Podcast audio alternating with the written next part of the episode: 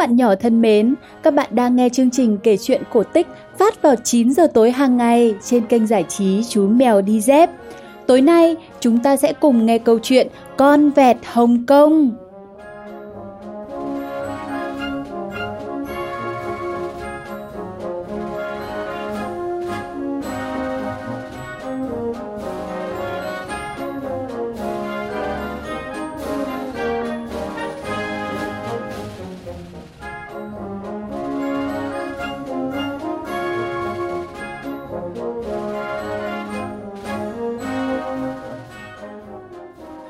Ngày xưa ngày xưa, có một cô công chúa sống trong một lâu đài rộng lớn.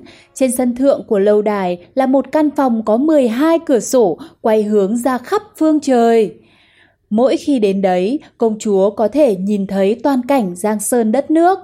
Nhìn qua cửa sổ thứ nhất, công chúa thấy rõ người ở phía xa tít tắp mà mắt người không nhận thấy độ phóng đại của các cửa sổ cứ tăng dần lên. Nhìn qua cửa sổ thứ ba thì thấy cảnh vật hiện ra rõ hơn là nhìn qua cửa sổ thứ hai. Đứng ở cửa sổ thứ 12, công chúa có thể nhìn thấy mọi thứ có ở trên đất hay nằm sâu trong lòng đất. Không gì có thể qua được mắt nàng, cho dù có là thần thánh, biến thành lá cây ngọn cỏ, nàng cũng dễ dàng nhìn ra chân tướng.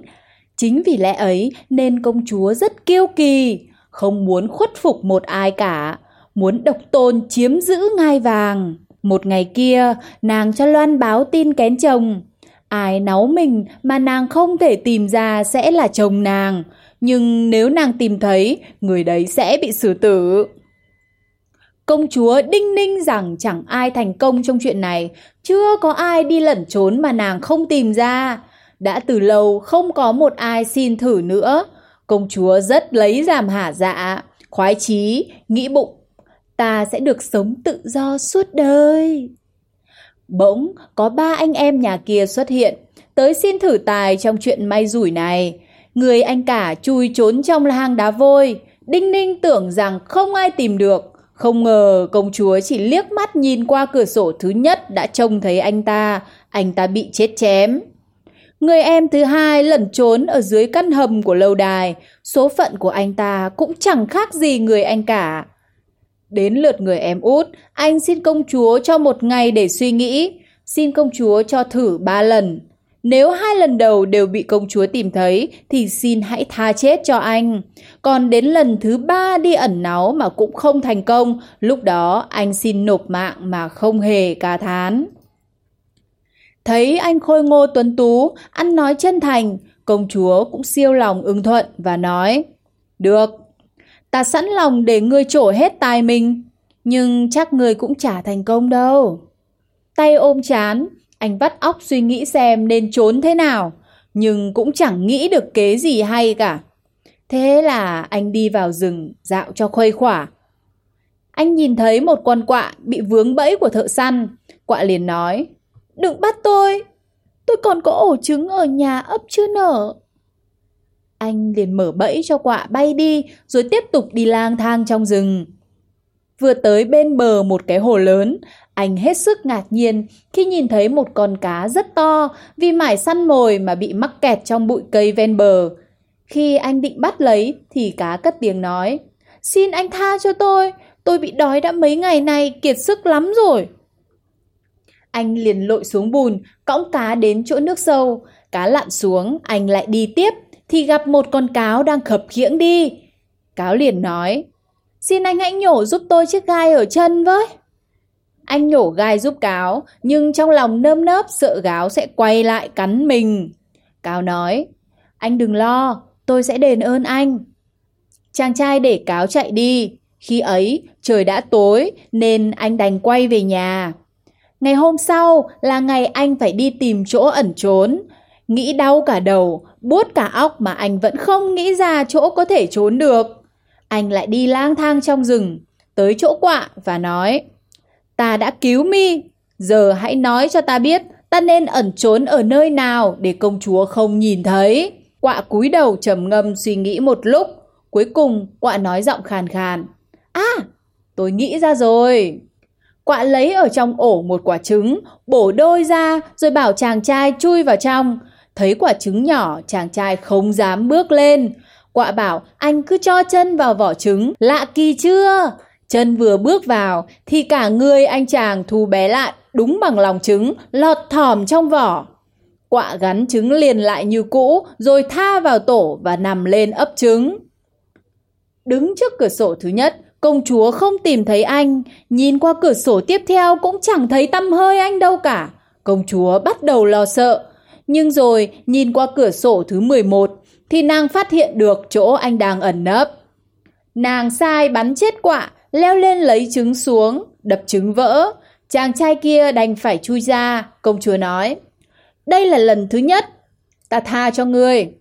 Nếu ngươi không tìm thấy kế khác nào hay hơn nữa, thì ngươi sẽ thua cuộc. Ngày hôm sau, anh tới bên hồ nước, gọi cá bơi vào gần và nói Cá ơi, giúp ta với. người có biết ta nên ẩn trốn ở nơi nào để công chúa không tìm thấy không? Cá trầm ngâm suy nghĩ một lúc rồi reo lên. Tôi đã nghĩ ra rồi, tôi sẽ giấu anh ở trong bụng của tôi. Cá nuốt anh vào bụng rồi lẳng lặng lặn xuống đáy hồ. Công chúa lên căn phòng ở trên tầng thượng, lần lượt nhìn qua các cửa sổ. Tới cửa sổ thứ 11 mà vẫn không nhìn ra. Công chúa vô cùng lo lắng. Nhưng rồi đến cửa sổ thứ 12 thì nàng phát hiện ra chỗ ẩn nấp. Nàng sai người kéo lưới bắt cá, mổ bụng. Chàng trai trẻ phải bước ra. Chắc các bạn ai cũng biết tâm trạng dối bời của anh ta lúc đó. Công chúa nói, đây là lần cuối cùng. Lòng nặng trĩu lo âu, anh ra đồng tìm cáo. Anh nói, cáo khôn ngoan, chắc là người biết tìm chỗ ẩn nấp. Thế ý ngươi ta nên ẩn trốn ở nơi nào để công chúa không tìm thấy? Cáo làm bộ đăm chiều suy nghĩ. Cha cha, cà này khó đấy. Lát sau, nó leo lên. Tôi đã nghĩ ra rồi. Cáo dẫn anh ta tới một con suối thần. Cáo lặn xuống suối, một lát sau, cáo nhô lên khỏi mặt nước, đổi dạng thành một người bán chim cảnh. Còn anh chàng trai trẻ cũng ngụp lặn dưới suối và biến thành một con vẹt Hồng Kông biết nói. Người lái buôn mang con vẹt vào kinh đô để bán, cố ý phô con vật lòe loẹt lạ kỳ đáng yêu kia. Con vẹt vừa nhảy múa, vừa đọc bảng kiểu trương từ xuôi đến ngược. Cả chợ súm đông lại xem, tin đồn đến tai công chúa, nàng tới thấy con vật nhỏ xinh thật là dễ thương, nàng mua ngay và trả cho người lái buôn rất nhiều tiền. Trước khi giao con vẹt cho công chúa, người lái buôn dặn. Này, phải nịnh thật ác vào, để công chúa luôn luôn giữ anh ở bên cạnh. Đợi lúc mà công chúa sắp tới bên cửa sổ để tìm, thì phải tìm mọi cách để đứng trên vai nàng. Về đến lâu đài, vẹt ra sức lấy lòng công chúa, vẹt hát, vẹt nhảy múa, vẹt khen công chúa chăm tập gym nên có thân hình lý tưởng. Công chúa thích mê. Cứ mỗi câu vẹt khen, mũi công chúa lại nở ra một tí. Vẹt nịnh đến xui cả bọt mép. Mũi công chúa to gân bằng cái ấm tích. Thích quá, công chúa cho vẹt đứng ở trên vai để đi đâu cũng được nghe tiếng phỉnh nịnh của vẹt. Đã đến lúc công chúa lên căn phòng ở tầng thượng để tìm đối thủ. Nàng đi lần lượt từ cửa sổ thứ nhất tới cửa sổ thứ 11 mà chẳng tìm thấy chàng trai ở đâu cả. Nhìn qua cửa sổ thứ 12, công chúa cũng chẳng thấy tâm hơi anh đâu. Lòng nàng dối bời, vừa sợ hãi, vừa tức giận, điên khùng. Trong cơn tức giận ấy, nàng đập phá lung tung, kính ở 12 cửa sổ vỡ vụn thành hàng trăm mảnh, cả lâu đài rung chuyển. Lúc bình tĩnh trở lại, công chúa cảm thấy khó chịu với con vẹt đang ở trên vai, cứ lải nhải khen nàng tinh mắt.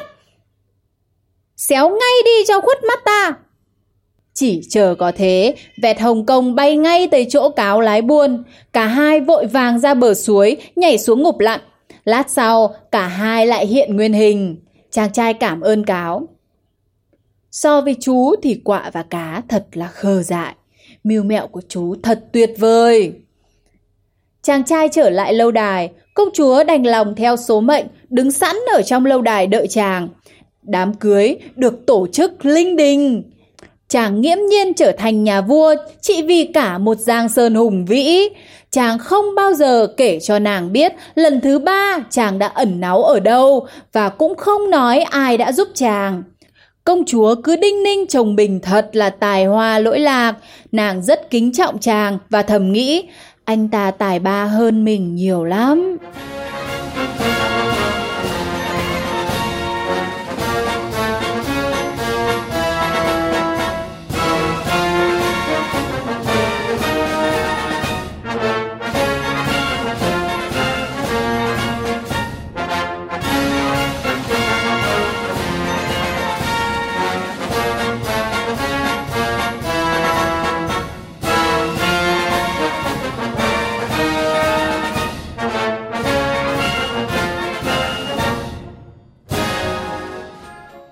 Vừa nghe xong câu chuyện cổ tích Con vẹt Hồng Kông phát trên kênh giải trí Chú Mèo Đi Dép.